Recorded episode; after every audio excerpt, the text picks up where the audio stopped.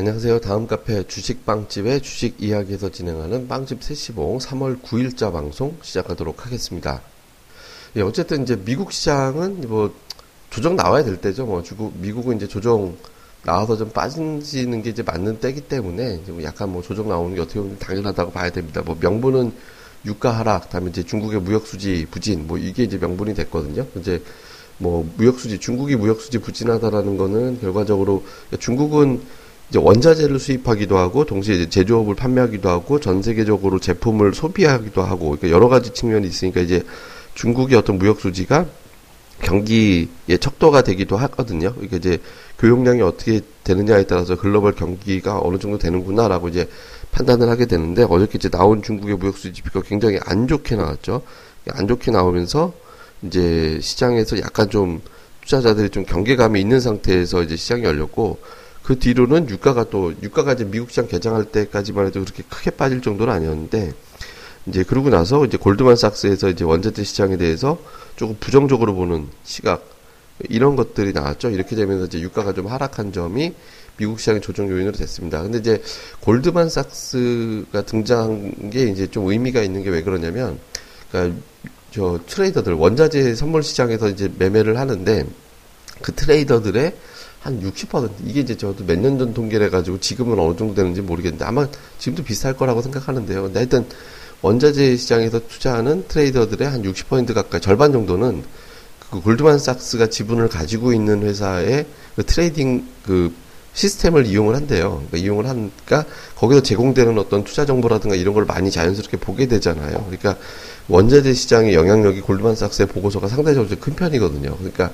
이런 것들이 나오다 보니까 조금 이제 위축이 되고 여기에다가 이제 통화정책 회의 연달아 앞두고 있는 상태에서 조금 그동안의 기대감으로 올라왔으니 이제 앞두고 있는 상태에서 혹시 얘네들이 이제 그, 저, 나쁜 결과가 나오지 않을까, 뭐, 드라기가 돈 더 풀 거라고 기대를 하는데, 금리 낮추거나 유동성을 더 공급할 것으로 기대를 하고 있는데, 뒤통수 쳐가지고, 골드만삭스 쪽에서 그런 정책이 아예 안, 아, 저, 저, 저, 유럽 통화정책회의에서 그런 게 안 나온다든가, 다음 주에 또, 일본 통화정책회의에서 또 돈 풀기가 안 나온다든가, 뭐 이런 것들 있잖아요. 여기에다 이제 미국이 금리 동결할 줄 알았는데 금리 인상하면 어떡하지? 막 이렇게 이제 이런 것들에 대한 어떤 논란 같은 거, 의구심, 걱정, 이런 것들이 좀 있거든요. 그러니까 그러다 보니까 이제 투자자들이 신중 모드로 돌아서는 그런 게 좀 있는 거죠. 여기에다가 제가 뭐 이런 이제 뭐 자주 말씀드리는 거죠. 미국의 국채 일정.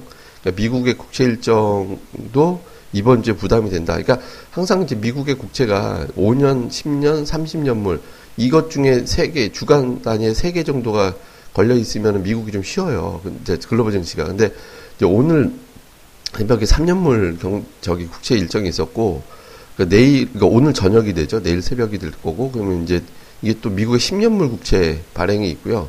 그 다음에 목요일에는 미국의 30년물 국채 발행이 있거든요. 30년물 그러니까 국채 발행이 이렇게 있어요. 그러니까 주간 단위로 50, 30 이것 중에 두 개 이상 국채 발행이 일정이 있는 경우에 미증시가 좀 쉽니다. 근데 이번 주에 이게 이제 두 개가 있잖아. 이건 이제 내일 저녁이면 끝나는 거니까 이제 금요일부터는 요 국채 일정에 따른 어떤 조정 요인이 좀 해소가 되거든요. 근데 어쨌든 이런 국채 일정에다가 이제 유럽도 좀 몇 개 이제 국채 일정 있고 하니까 이럴 때는 이제 자금이 외환 시장에 영향을 줄 수 있을 정도의 자금 흐름이 이제 미국 쪽으로 넘어가게 되는 형태가 되거든요. 그러니까 이때 되면 이제 매수세가 좀 자제가 되고 약간 증시가 좀 불안정해지고 채권 쪽에 대한 어떤 관심도가 좀 높아지면서 이런 환경이 만들어지거든요. 그래서 근데 이건 뭐 논리적으로 설명하기는 좀 어려운 겁니다. 근데 과거에 미국의 국채 발행 일정이 이런 식으로 잡혔을 때 증시가 올라간 사례는 없어요.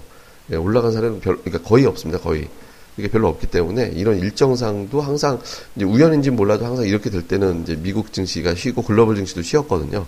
여기에 따른 어떤 숨고르기가 이어진다. 다만 이건 뭐 내일 끝나는 거고 또 내일장 정도에서 이제 드라기가 또 돈 푼기를 실제로 보여주고 하면 이제 또 일단 좀 해소가 되는 거니까 이제 내일부터 시작되는 글로벌 통화정책 회의가 반전 포인트가 아마 되지 않을까. 그 전까지는 조금 시장이 숨고르기를 보이는 정도의 흐름이 좀 될 것 같습니다.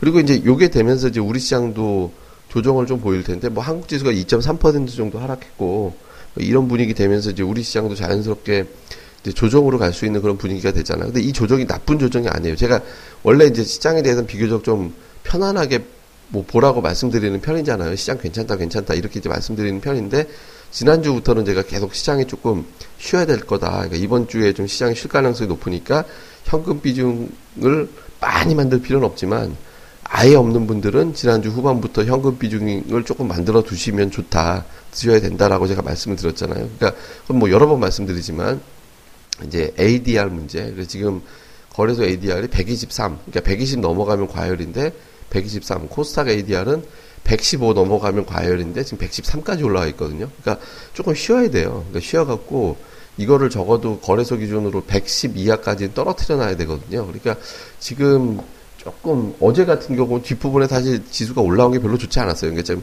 빠진 상태에서 계속 빠지는 게 유지가 됐어야 좀 더 편했는데 올라와 버렸잖아요. 그러니까 이제 여기가 오히려 이제 조금 부담될 수 있거든요. 차라리 조금 쉬어주는 상태로 뭐 급락할 필요는 없고 한 10포인트 전후 되는 정도의 조정이 조금 이어지고 그 다음에 횡보성 조정이 한 3, 4 정도 이어지고 나면은 이런 어떤 부담은 굉장히 많이 해소가 되거든요. 그러니까 지금 조정은 굉장히 증시에 3월 중순 이후에 굉장히 좀 저는 이제 뭐 별 변수가 없다면 종목별 장세가 아주 화려하게 펼쳐질 가능성이 아주 높다라고 보거든요.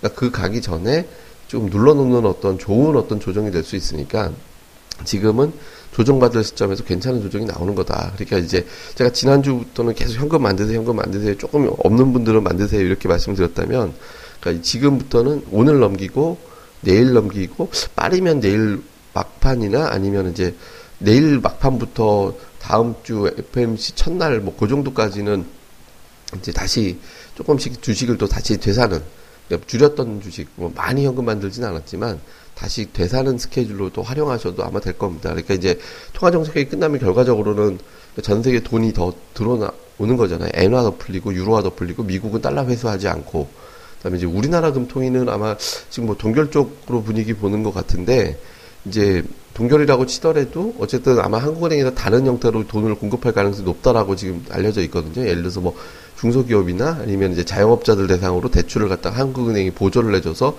그쪽 대상으로 하는 금리를 좀 떨어뜨려 주는 방식. 그러니까 가계부채 문제가 불거지지 않는 선에서 돈을 푸는 방식으로 갈 거다라는 얘기가 지금 나오고 있거든요. 근데 어쨌든 한국은행도 그냥 가만히 그냥 일방적으로 동결이야 이렇게 하진 않을 것 같다라는 분위기는 있어요. 근데 어쨌든 이제 우리나라 유동성이 중요한 게 아니라 외국인들의 움직임을 줄 때 글로벌 유동성이 중요한 거니까 그러니까 이에 따라서 이제 한국 뭐 통화정책 회의 때 돈이 더 풀리게 될 가능성이 매우 높으면 그 돈으로 아주 단계는 아주 단계는 이제 붙진 않겠지만 결과적으로 이제 그 돈에 의해서 시장이 좀 움직임이 활발해질 가능성이 좀 있습니다. 그러니까 지금 오늘까지는 좀 넘기고 내일 이후부터는 주식을 다시 조금 늘려나가는 그런 전략을 취해도 된다.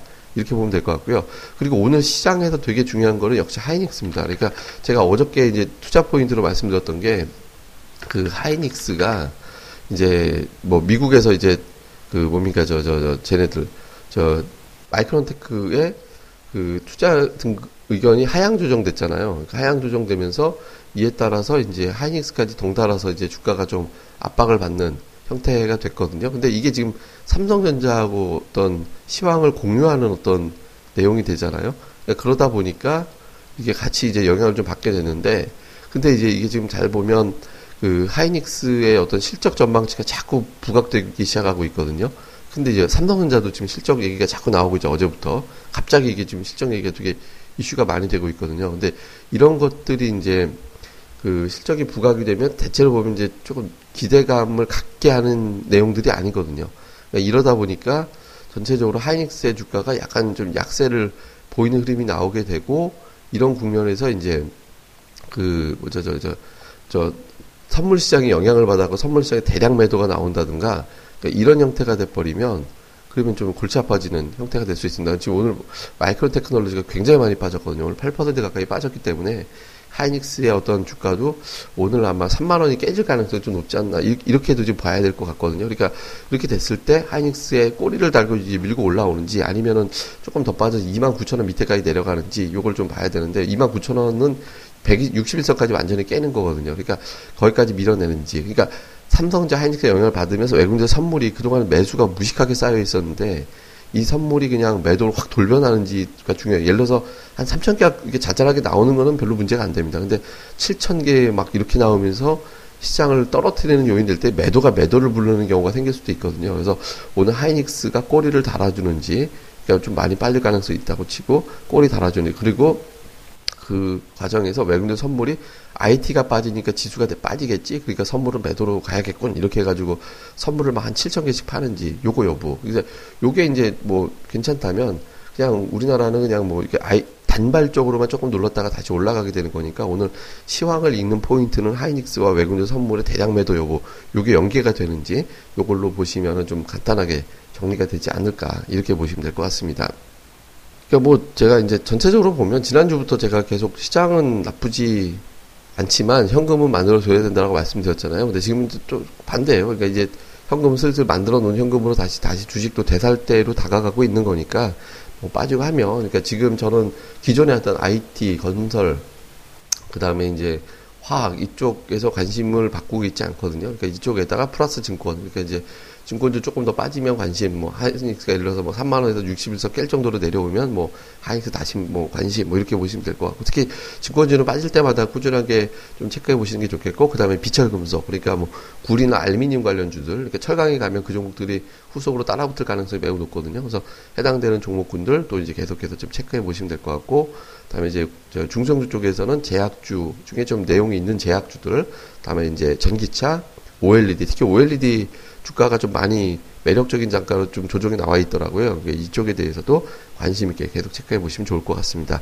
뭐 자세한 내용은 제가 이제 카페에다가 잘 내용을 요약을 해서 놓거든요. 그래서 저희 그 다음 카페, 그러니까 주식방집의 주식 이야기 다음 포털에서 주식방집 이렇게 검색하시면 오실 수 있거든요. 여기서 이제 내용 참고해 보시면 좋을 것 같습니다. 예, 그러면 오늘 하루 잘들 보내시고요. 저는 또 다음 시간에 뵙도록 하겠습니다. 예, 감사합니다.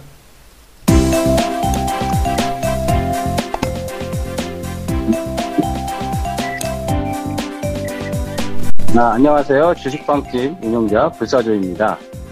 주식 투자하기 참 답답하시죠? 어, 공부하자니 배울 곳이 마땅치 않고 또 여기저기 이상한 광고에 혹해서 가입했다가 낭패만 당하고 이런 답답한 투자자분들을 위해 저희가 VIP 빵집을 열었습니다. 어, 실전 투자대 1위 출신의 공략들 발급법, 차트 전문가의 매매 극소, 시황 전문가의 쉽게 이해되는 오늘장 브리핑, 그리고 저희 멤버가 직접 탐방해서 알아낸 다양한 기업 정보를 정리해 드립니다. 부담 없이 편안하게 가입할 수 있는 신한 VIP 빵집에 많은 가입과 관심 부탁드립니다. 자세한 내용은 다음 카페 주식빵집의 주식 이야기에서 직접 확인하시기 바라고요. 문의 전화는 010-3043-0909 0909입니다. 010-3043-09없다. 네, 두 번 기획해 주세요. 네, 감사합니다.